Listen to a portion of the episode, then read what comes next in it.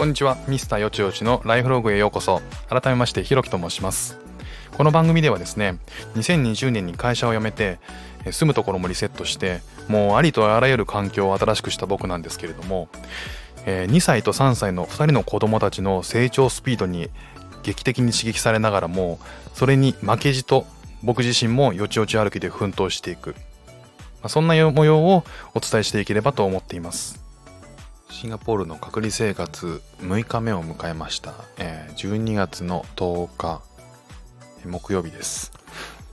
えー、今日はですね、まあ、昨日の、えーえー、と放送では、えー、メンタルやられてますっていう、えー、投稿をしたんですけども、えー、まあ何が昨日あったかっていうと、えー、昨日はですねちょっと時間のあの配分とかもえー、細かく切ってなくて、まあ、これまでその、えー、隔離生活が始まって以来、えー、あんまりこう一日ごとのあの切り替えというか時間の区切りみたいなものをあんま持たせてなくてまあ様子見もあったんで、まあ、基本子供たちも遊び自分たちで、えー、こう YouTube だったり、えー、室内遊びを楽しんであ特にこう親が、えー、時間を区切るっていうことそんなしてなかったんですよね。まあ、意図的に意識的にやってるってことはなくてあのご飯が、えー、1日3食、えー、ケータリングで運ばれてくるんですけどそのタイミングで、まあ、ご飯にしようかっていうふうに、まあ、声かけするぐらいだったんですけどね、まあ、そうすると、えー、まあまあ割とこう惰性でずっと遊んでしまうので時間配分ができなくて。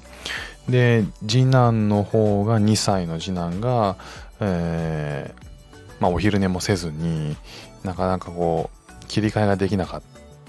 た状態で一日過ごして、えー、まあそれもあってか原因かどうかわかんないんですけど、えーなんかこう、え、ー、と、夕方ぐらいから、え、ー、と、次男の、え、ー、とね、昼寝をしないことによって、こう、ややこしくなってきて、まあ、怒りっぽくなったりとかして、で、上の3歳の、えー、長男の方と、えー、まあ、こう、断るごとに、こう、小競り合いの喧嘩をするっていうような、あの、ループが、あの、悪いループの方にどんどん進んでいって、まあ、それでちょっと、あの、僕としても、えー、それ仲裁したりとか、えー、まあ、なんかこう、すぐ転んで泣いたりとか、まあ、昼寝してないから、こう、だんだんね、夕方ぐらいから、よちよちになるんですよね。で、まあ、怪我しやすくなるというか、泣きやすくなる。で、それで喧嘩をして、上の子も泣くしっていうので、まあ、だんだんこう、えー、午後ぐらいからカオスな世界に入っていって で、僕も疲弊してしまってメンタルをやられてしまったっていう一日だったんですよね。まあそれをあの昨日お話ししたんですけど今日はですね打って変わってめちゃめちゃうまくいったんですよ。でまあなんでうまくいったか昨日との大きな違いで言うとまずあの室内遊びの充実さがちょっと変わったんですよね。えっ、ー、と、妻が、まあ、今シンガポールで、もう前もってこう3ヶ月ぐらい前にシンガポールに入って、えっ、ー、と、14日間の検疫生活も終えて、今もう普通にこっちので、え、ー、と、働いていて自由の身なので、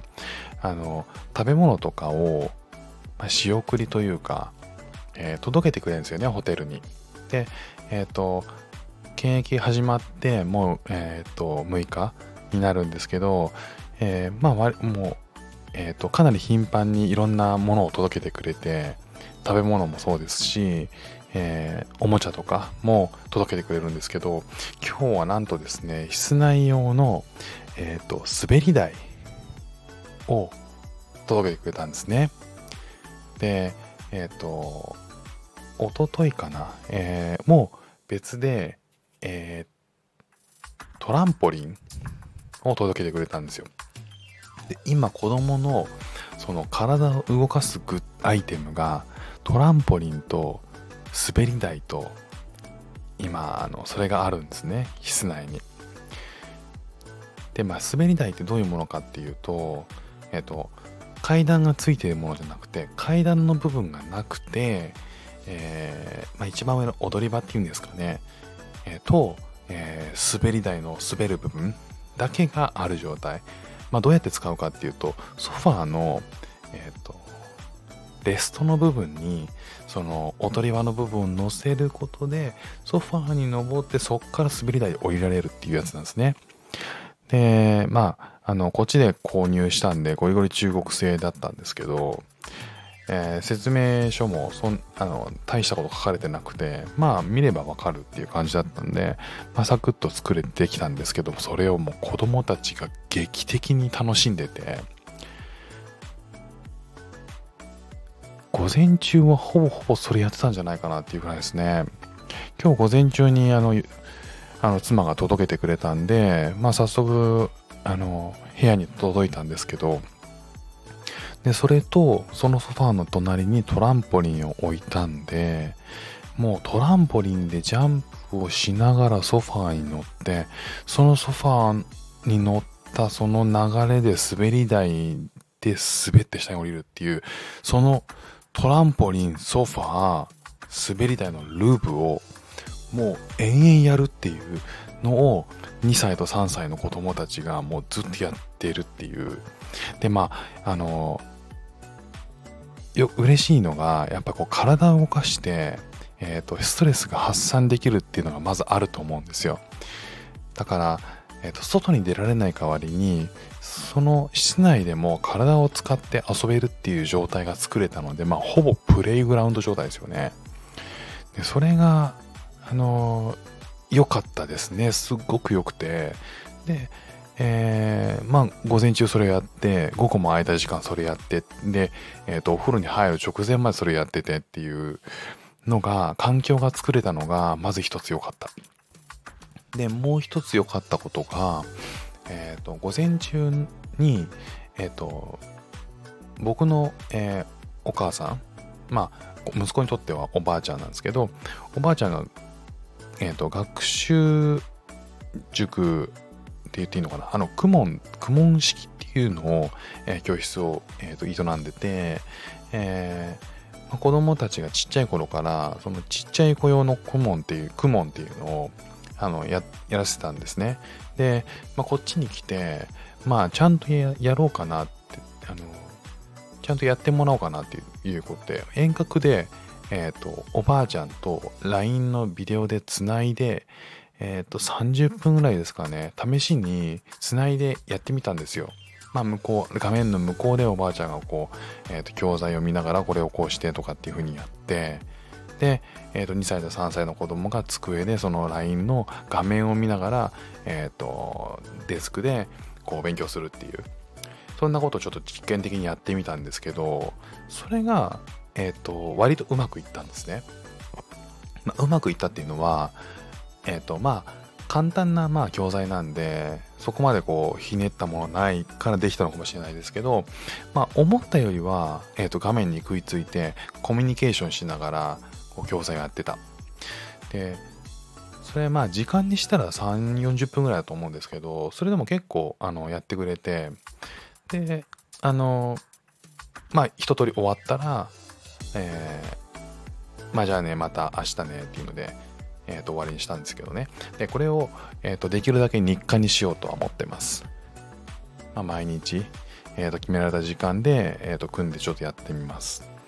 で、まあそういったその、えっ、ー、と、この時間はこれをやろう。で、えっ、ー、と、余ったじ、空いた時間で、えっ、ー、と、室内の、え体を使った遊びをする。で、その切り替えっていうのが今日できたのがすごく良かったなっていうのが、え今日一日で得た成果ですね。で、加えてお昼の時間に、え僕がオンラインで英会話をまあ、シンガポールに来る前までやってたんですけど、まあ、ここに来て、まあ、子供たちもずっといるんで、ちょっと無理かなとは思いつつ、まあ、子供たちにも英語の環境に慣れてもらわなきゃいけないし、えー、それまでもイヤホンでやってたものを、ここでもう一回やってみようと思って、今日、えー、と久しぶりにこう30分のセッションを、えー、とイヤホンなしで、えー、とやってみたんですね。で、そしたら、えー、と子供たちもその英会話の、えーオンライン英会話にちょっとこう参加するというか あの、英語で挨拶してみようみたいな感じのことを、えっ、ー、と、向こうの、えっ、ー、と、オンラインの先にいる、えー、今日は南アフリカの、えー、と方だったんですけど、まあ、柔軟にこう対応してくれて、子供たちもそこで会話に参加することによって、また違う、あの、コミュニケーションができる。まあ、子供にとっても、あの、また違う、うなんかこう刺激が得られるっていう時間を作れたのもまた良かったことかなと。なのでこう、えっ、ー、と、午前中は、えー、室内遊びをしながらした後に雲をやって、えー、室内遊びしてお昼ご飯を挟んででその後室内遊びをして僕がすぐに英会話やってでその後室内遊びをするで、えーと、昨日は寝なかった次男が室内遊びでこう体を結構動かしたんであのうまいこと寝てくれたんですよね。まあそれもまた良かった。良かった。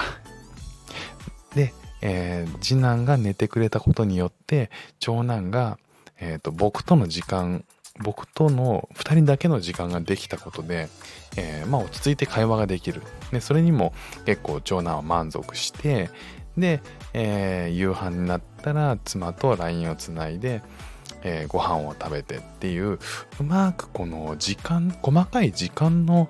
あの切り分けっていうのが、えーと、実はすごく大事なんだなっていうのを今日すごく感じました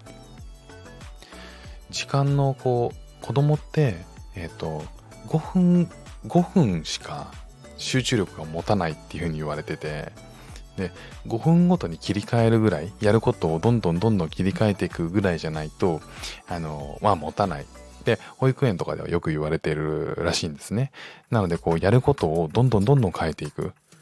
でそうすることで子供を飽きさせない状態にずっとしていくっていうふうに言われていてなのでまあ大人が意識的にこう時間を切っていくっていうこともあの実はすごく大事なんじゃないかなっていうことを気づきました。なので、あのまあ、検疫生活14日間ありますけど、え1日、1日のね、時間割をあえて決めるっていうことを、まあ、意識的にするっていうことが、あの、この、え、ー、と、まあ、限られたスペースの中で子供たちとずっと過ごすっていうことをあの、まあ、乗り越えていく上で、まあ、一つのヒントだなというのを感じたすごく有意義な一日でした。明日からもね、またしばらく続き、今、3分の1が経過したところなんで、まだまだこれからなので、えー、引き続き、えー、頑張って、できるだけ楽しんで、えー、楽しい、えシンガポール生活のスタートを切りたいと思っております。じゃあ今日も聴いていただいてありがとうございました。ではでは。